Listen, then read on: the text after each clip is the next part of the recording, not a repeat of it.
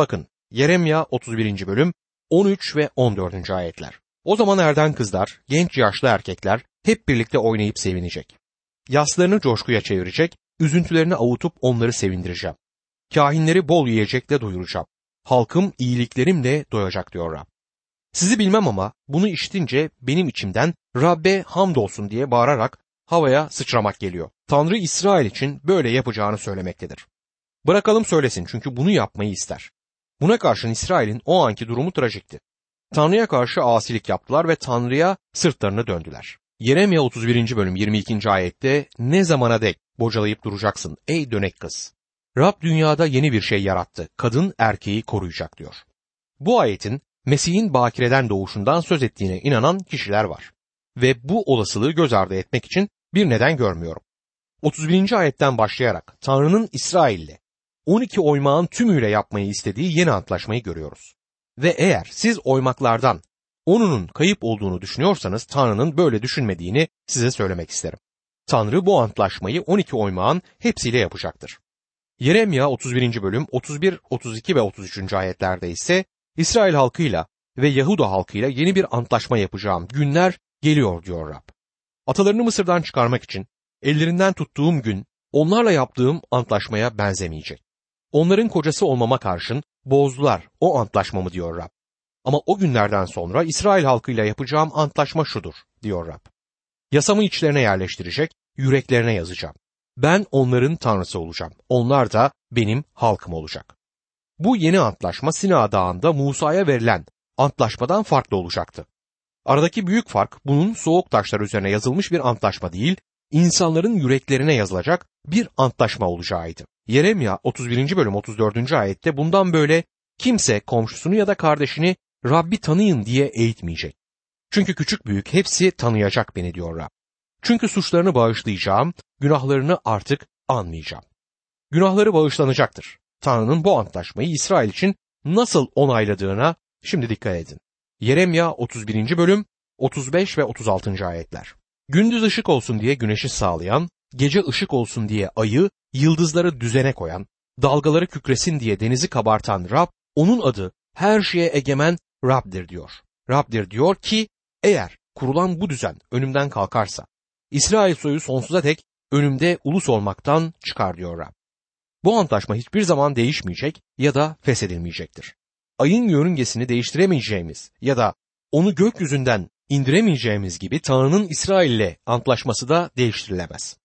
Bir aya gidişte 100 kilo kaya getirdik. Bunu birkaç milyon yıl boyunca yapmaya devam edersek belki sonunda ayın tamamını yeryüzüne getirebiliriz ama bunu yapabileceğimizi sanmıyorum. Tanrı onlarla yapacağı antlaşmanın sonsuza dek sürecek bir antlaşma olduğunu söylemektedir. Yeremya 32. bölümde Yeremya'yı hapiste görüyoruz. Yaruşilim Nebukadnezar tarafından kuşatılmıştır. Buna karşı Yeremya Anatot'ta bir tarla satın alır. Yeremya 32. bölüm 1 ve 2. ayetlerde şöyle yazar. Yahuda kralı Sitkiya'nın 10. Nebukadnezer'in 18. yılında Rab Yeremya'ya seslendi. O sırada Babil kralının ordusu Yaruşilim'i kuşatmaktaydı. Peygamber Yeremya, Yahuda kralının sarayındaki muhafız avlusunda tutukluydu. Yeremya'nın zamanı nasıl tanımladığına dikkat edin. Sitkiya'nın 10. yılında bu Nebukadnezar'ın Yaruşilim'i kuşatıp yıktığı yıldır. Gerçekten de karanlık bir zamandan bahsediyoruz. Yeremya 32. bölüm 7. ayette amcan Şallum oğlu Hanemal sana gelip Anatot'taki tarlamı satın al. Çünkü en yakın akrabam olarak tarlayı satın alma hakkı senindir diyecek diyor. Rab Yeremya'ya akrabası Hanamel'den bir tarla alma fırsatını bulacağını söylüyor.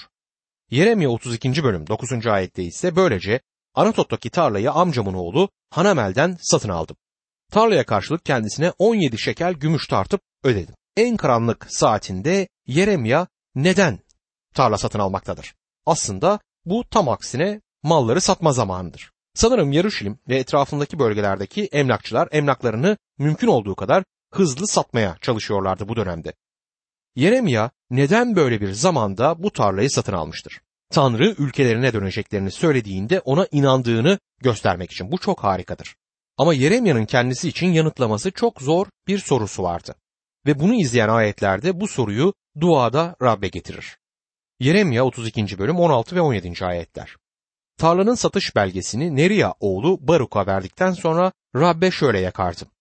Ey egemen Rab, büyük gücünle, kudretinle yeri göğü yarattın. Yapamayacağın hiçbir şey yok. Yeremya'nın sorusu kendisinin yanıtlayamayacağı kadar zordu ama Tanrı için zor değildi. 18 ila 23. ayetlerde Yeremya, Rabbin İsrail'i tarih boyunca koruyup onun gereksinimlerini sağlayışını nakletmektedir. Ama şimdi durum çok ciddi. Yeremya 32. bölüm 24 ve 25. ayetlerde işte kenti ele geçirmek için kuşatma rampaları yapıldı. Kılıç, kıtlık, salgın hastalık yüzünden kent saldıran kildanilere teslim edilecek. Söylediklerin yerine geldi. Sen de görüyorsun. Yine de egemen Rab, kent kildanilere teslim edileceği halde sen bana tarlayı çağırdığın tanıklar önünde gümüşle satın al dedin diyor. Yeremye iki yüzlü değil. Yeri ve göğü yaratan Tanrı'ya İsrail'e bu kadar harika bir şekilde bakan Tanrı'ya güvenir. Ama şimdi Kildaniler kentin dışındadırlar ve kenti alacakları belli. Ve buna karşın Tanrı Yeremya'ya bir tarla satın almasını söylüyor. Yeremya itaat etmiş ama tarlayı neden aldığını anlamamıştır. Bu yüzden sorusunu Rab'be götürür. Dostum neden diye sormak yanlış bir şey değildir. Eğer bir kuşkunuz ya da bir sorunuz varsa bu konuyu Rab'le konuşun. Bizden bunu yapmamızı ister. Bazen gördüğümüz şu dindar iki yüzlü maskeyi takmayın. Tanrı'ya güvendiğini söylerken ağlar, şikayet eder ve neden diye sorar. Yeremye gibi dürüst olmalıyız. Rabbe itaat etti ama kuşkularını itiraf etti. Bunları duada Rabbe götürdü.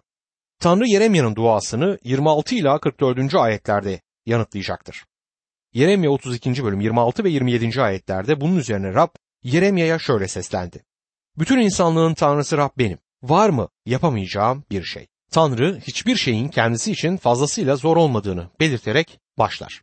Yeremya 32. bölümde 36 ila 40. ayetlerde ise şöyle devam eder. Siz bu kent için kılıçla, kıtlıkla, salgın hastalıkla Babil kralının eline veriliyor diyorsunuz.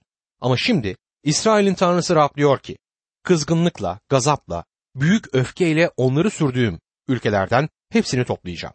Onları buraya geri getirip güvenlik içinde yaşamalarını sağlayacağım. Onlar benim halkım olacak, ben de onların tanrısı olacağım. Tek bir yürek, tek bir yaşam tarzı vereceğim onlara. Gerek kendilerinin, gerekse çocuklarının iyiliği için benden hep korksunlar.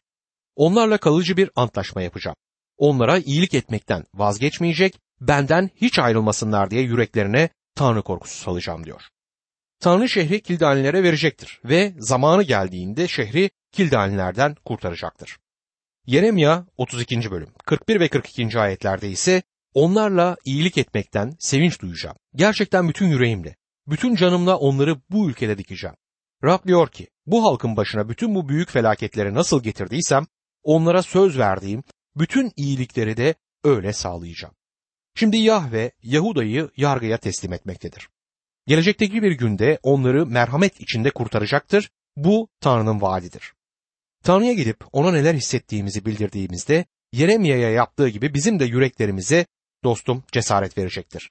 Çünkü Tanrı kendisine her durumda gelmemizi ister. Yeremya 33. bölümde Davut'a vaat edilen gelecekteki krallık konu edilir. Bu Yahuda için çok karanlık bir gündür ama Tanrı Yeremya'nın diğer ucunda ışığın göründüğü tünelden bakmasına izin verir.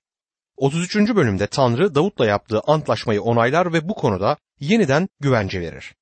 Tanrı'nın halkını İsrail diyarına döndüreceği ve kendisiyle paydaşlık içine getireceği bir gün gelmektedir. Yeremya 33. bölüm 1. ayette Yeremya muhafız avlusunda tutukluyken Rab ona ikinci kez seslendi der. Gördüğünüz gibi Yeremya hala hapistedir. Yeremya 33. bölüm 2 ve 3. ayetlerde şöyle devam eder. Dünyayı yaratan, yerini alsın diye ona biçim veren, adı Rab olan şöyle diyor. Bana yakar da seni yanıtlayayım. Bilmediğin büyük, akıl almaz şeyleri sana bildireyim. Bu son ayeti tanıklık toplantılarında sık sık duyuyoruz. Harika bir ayet ama eğer bölümün çerçevesi içinde hatırlanırsa daha anlamlı olacağına inanıyorum. Hapiste olmasına karşın Tanrı bu adama bir tarla almayı söylemiştir. Yeremya imanla hareket edip tarlayı aldı. Ama kafasında bir sürü soru vardır. Tanrı neden Yahuda'nın sürgüne gitmesine izin veriyordu? Doğrusunu isterseniz inanlı bu kuşku anlarını yaşadığında bu bence büyük bir imanın örneğini oluşturur. Birisi bunun nasıl böyle olabileceğini sorar. Dostum eğer Tanrı ile yürüyorsanız ve onunla paydaşlık içindeyseniz o o kadar harikadır ve öylesine harika şeyler yapar ki onun ne yaptığını anlayamadığınız zamanlar olacaktır. Neden bunu yapıyorsun diye sorarız. Sizin böyle sorularınız var mı bilmiyorum ama olmalı. Benim böyle sorularım oldu. Hayatım boyunca neden, neden diye pek çok kez Tanrı'ya sordum. Neden bu benim başıma geldi? Neden bunları ben yaşamak zorundayım? Bu sıkıntıların, bu acıların daha hayatımda ne kadar devam etmesini istiyorsun diye sordum. Ve bazen hala gözlerimi yukarı kaldırıp aynı soruları soruyorum. Yıllar geçtikçe elimi onun eline koyup karanlıkta yürümeye devam etmeyi öğrendim. Pek çok defa bunu onunla konuşuyorum ve ona kuşkularımı söylüyorum ama ona aynı zamanda kendisine güvendiğimi de söylüyorum. Yeremya'nın bu tür bir adam olmasından ötürü seviniyorum ve kutsal kitapta Tanrı'ya sordukları sorular olan başka adamları da görüyorum. Habakuk kitabında Habakuk peygamberin bir sürü soru su olduğunu görüyoruz. Hatta onun kitabı kocaman bir nedendir. Yunus'un da Rab'be soracak bazı soruları vardı. Dostum bu tür sorular imansızlık göstergesi değildir ama gerçekte bu tür sorularımız varken ona tam bir teslimiyet içinde yaşıyormuşuz gibi yapmak ikiyüzlülüktür. Ben Tanrı'nın her şeyden çok ona karşı tamamen dürüst olmamızı istediğine inanıyorum. Ve onun bize vaadi şudur. Beni çağır da sana yanıt vereyim. Bilmediğin büyük ve gizli şeyleri sana bildireyim.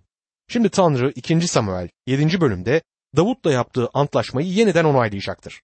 Davut'la tahtında soyundan gelen birisinin sonsuza dek oturacağına dair bir antlaşma yapmıştı. Bu antlaşma her peygamberin ere aldığı konu olmuştur. Öyle ki hepsi de bu konuda bozuk bir plak gibi bunu tekrarlamışlardır. Hepsi bu antlaşmadan söz eder ve buna güvenirler. Şimdi Yeremya'yı dinleyelim. Yeremya 33. bölüm 14 ve 15. ayetler. İsrail ve Yahuda halkına verdiğim güzel sözü yerine getireceğim günler geliyor diyor Rab. O günlerde, o zamanda Davut için doğru bir dal yetiştireceğim. Ülkede adil ve doğru olanı yapacak. O günlerde diyor, gelmekte olan günden, Rabbin gününden burada söz eder. Davut'a doğru bir dal yetiştireceğim. Bir kişi Beytlehem'de doğan biri hariç başka hiçbir doğru dal çıkmamıştır. Ülkede adil ve doğru olanı yapacak diyor. Daha böyle bir yöneticinin varlığını duymadık. Yeremya 33. bölüm 16. ayette o günlerde Yahuda kurtulacak. Yarışilim güvenlik içinde yaşayacak. O Rab doğruluğumuzdur adıyla anılacak. Rab doğruluğumuzdur. Eğer sizin ve benim herhangi bir doğruluğumuz varsa o da İsa Mesih'tedir. O bizim doğruluğumuz olmuştur. Yeremya 33. bölüm 17. ayette Rab şöyle diyor. İsrail tahtı üzerinde oturan Davut soyunun ardı arkası kesilmeyecek. Bu adam sizce bugün nerede? Toprağın üstünde Davut'un tahtında hak iddia edebilecek bir tek İsrailli yok. O hakka sahip olan mezmur yazarının açıkladığı gibi Tanrı'nın sağ yanında oturmaktadır. 110. mezmur 1. ayette Rab efendime ben düşmanlarını ayaklarının altına serinceye dek sağımda otur diyor.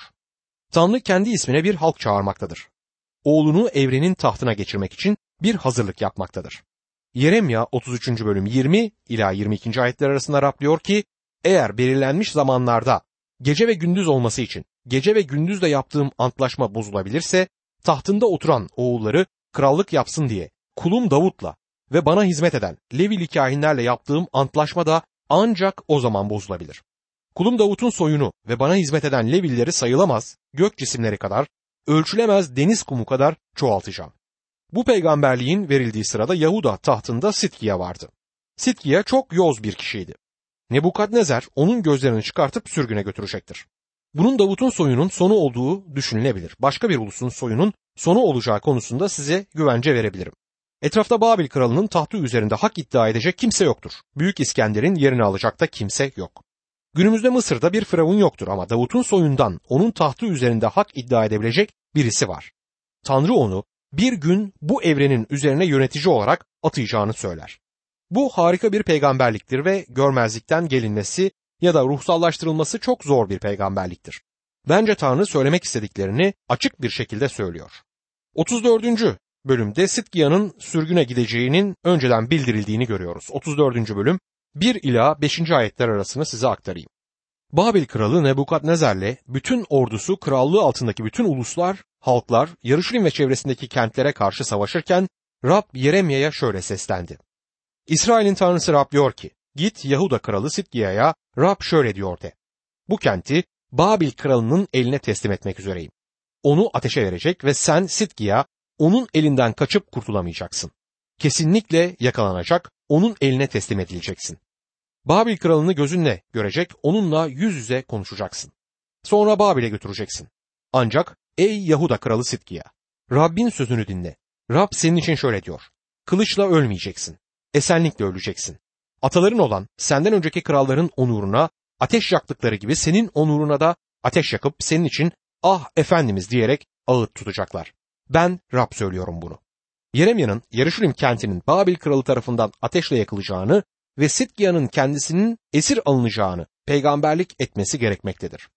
Yeremya 34. bölüm 8 ve 9. ayetlerde Kral Sitkiya, Yarışilim'deki halkla kölelerin özgürlüğünü ilan eden bir antlaşma yaptıktan sonra Rab Yeremya'ya seslendi. Bu antlaşmaya göre herkes kadın, erkek, İbrani kölelerini özgür bırakacak. Hiç kimse Yahudi kardeşinin yanında köle olarak tutmayacaktı.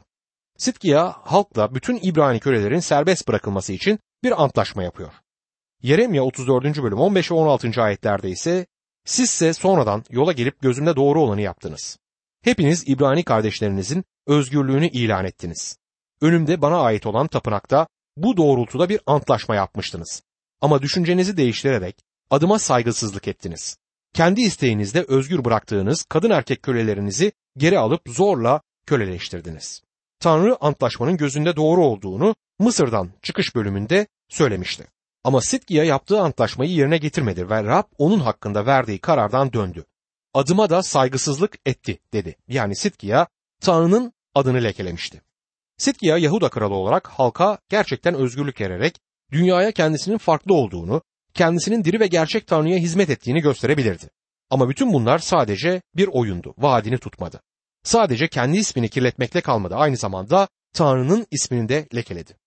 Dünya her zaman bir Tanrı çocuğunun yaşamına bakacaktır. Tanrı'nın adı ve sözünün yayılması özellikle Batı üniversitelerinde ateist profesörlerinden çok onu tanıdıklarını iddia edenler tarafından zarar görmektedir. Mesih'in adını ananların yaşamları Mesih'in davasına inançsızlardan daha çok zarar verebilir. Tanrı benim adımı kirlettiniz, benim adıma saygısızlık ettiniz diyor burada. Yeremya 34. bölüm 18 ila 21. ayetler arasında ise antlaşmamı bozan, danayı ikiye ayırıp parçaları arasından geçerek önümde yaptıkları antlaşmanın koşullarını yerine getirmeyen bu adamları, Yahuda ve Yaruşilim önderlerini, saray görevlilerini, kahinleri ve dana parçalarının arasından geçen bütün ülke halkını can düşmanlarının eline teslim edeceğim. Cesetleri yırtıcı kuşlara, yabanıl hayvanlara yem olacak. Yahuda kralı Sitkiya ile önderlerini de can düşmanlarının eline üzerinizden çekilen Babil ordusunun eline teslim edeceğim. Burada dananın parçaları arasından geçen diyor. O zamanlarda insanlar antlaşmaları bu şekilde yapardı. Bir kurban alıp onu ikiye ayırırlar, hayvanın bir kısmını bir tarafa, öbür yanını ise diğer tarafa koyarlardı. Sonra bu adamlar arasından geçip el ele tutuşurlardı. Tanrı da İbrahim'le yaptığı antlaşmayı bu şekilde yapmıştı. Şimdiki zamanda notere gitmek gibi bir şeydir bu. Sitkiya önderler, kahinler ve halk kölelerini özgür kılmayarak Tanrı'nın antlaşmasına karşı geldiler ve bu yüzden Tanrı onları yargılayacağını bildirdi. Yeremya 35. bölümde sağ kalanlardan bir kısmı olan Rekavlıların ulusun bütünüyle kesin bir tezat oluşturduklarını görüyoruz. Rekavlılar Tanrı'ya itaat ediyorlardı. Tanrı bize bu anlatımı her zaman ona sadık küçük bir grup olduğunu göstermek için vermiştir. Dünyayı hiçbir zaman kendisi hakkında tanıksız bırakmayacaktır. Dünyanın başına gelecek en karanlık saatte bile yani hala gelecekte olan ve 144 binin saklanmaya zorlandığı büyük sıkıntı zamanında Tanrı için ayağa kalkacak iki tane tanık olacaktır. Tanrı bunu açık bir şekilde söyler. Şeytanın her şeyi yönetmesine izin verildiği dönemde bile Tanrı iki tane tanığım olacak ve onların işi bitene dek kimse onlara dokunamayacak der.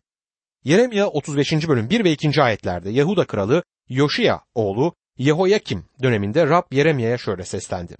Rekavların evine gidip onlarla konuş. Onları Rabbin tapınağının odalarından birine götürüp şarap içir.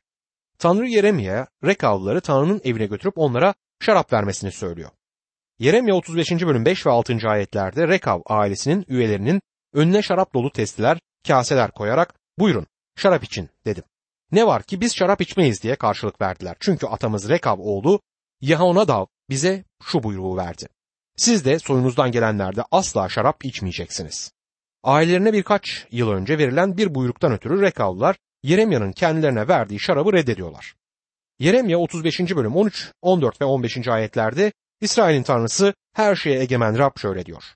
Git Yahuda halkına ve Yarışilim'de yaşayanlara şunları söyle. Sözlerimi dinleyerek hiç ders almayacak mısınız diyor Rab. Rekav oğlu Yahanodav soyuna şarap içmemelerini buyurdu. Buyruğuna uyuldu. Bugüne dek şarap içmediler. Çünkü atalarının buyruğuna uydular. Bense size defalarca seslendiğim halde beni dinlemediniz. Defalarca size kullarım peygamberleri gönderdim. Kötü yolunuzdan dönmeniz, davranışlarınızı düzeltmeniz, başka ilahların ardınca gidip onlara tapınmamanız için hepinizi uyardılar. Ancak o zaman size ve atalarınıza verdiğim toprakta yaşayacaksınız ama kulak verip beni dinlemediniz. Tanrı dünyasal babalarının buyruğuna sadakatle itaat eden Rekavlarla sevgi dolu cennetsel babalarının buyruğuna itaat etmeyen Yahuda evlatları arasındaki farkı göstermektedir burada. Bölümün geri kalan kısmı boyunca Yahuda halkı üzerine gelecek yargıyı ve Rekavlar üzerine gelecek bereketleri Tanrı bildirmektedir. 36. bölümde Yehoakim'in Tanrı sözüne ve Tanrı'nın peygamberi Yeremya aracılığıyla gönderdiği mesajlara karşı tutumunu ortaya koymuştur. Yeremya 36. bölüm 1 ve 2. ayetlerde Yahuda kralı Yoşiya oğlu Yehoyakim'in krallığının 4. yılında Rab Yeremya'ya şöyle seslendi. Bir tomaral. Yoşiya'nın döneminden bu yana İsrail, Yahuda ve öteki uluslarla ilgili sana söylediğim her şeyi yaz. Tanrı Yeremya'ya bütün sözlerini bir kitaba kaydetmesini söylüyor. Bunun üzerine Yeremya, Tanrı'nın bütün sözlerini dikte ettirmiş ve Baruk da onları yazmıştır. Sonra Yeremya, Baruk'a Tomar'ı Tanrı'nın evine götürüp bütün herkesin duyması için okumasını buyurmuştu. Önderler olup bitenleri duyunca Baruk'u çağırtmış ve Tomar'ı kendileri içinde okumasını istemişlerdi. Yeremya 36. bölüm 19 ila 23. ayetler arasında bunun üzerine Baruk'a git sen de Yeremya'da gizlenin.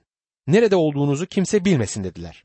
Tomar'ı yazman Elişama'nın odasında bırakıp avluda bulunan kralın yanına gittiler. Ona duydukları her sözü ilettiler. Kral Tomar'ı alıp getirmesi için Yehudi'yi gönderdi. Yehudi Tomar'ı yazman Elişama'nın odasından getirdi. Krala ve yanındaki önderlere okudu. Dokuzuncu aydı. Kral kışlık sarayındaydı. Önünde mangalda ateş yanıyordu. Yehudi Tomar'dan 3-4 sütun okur okumaz kral yazman çakısıyla onları kesip mangaldaki ateşe attı. Tomar'ın tümü yanıp bitene dek bu işi sürdürdü diye yazar. Bu Yehoyakim'in Tanrı sözü hakkında ne düşündüğünü ortaya koyar. Onu alıp ateşe attı diyor. Onunla ilgilenmiyordu. Onu kabul etmiyor, ona inanmıyordu. Kutsal kitabın hala en çok satan kitap olması beni fazla etkilemiyor. Kutsal kitabı bugün gerçekten okuyan kim var? Beni ilgilendiren budur.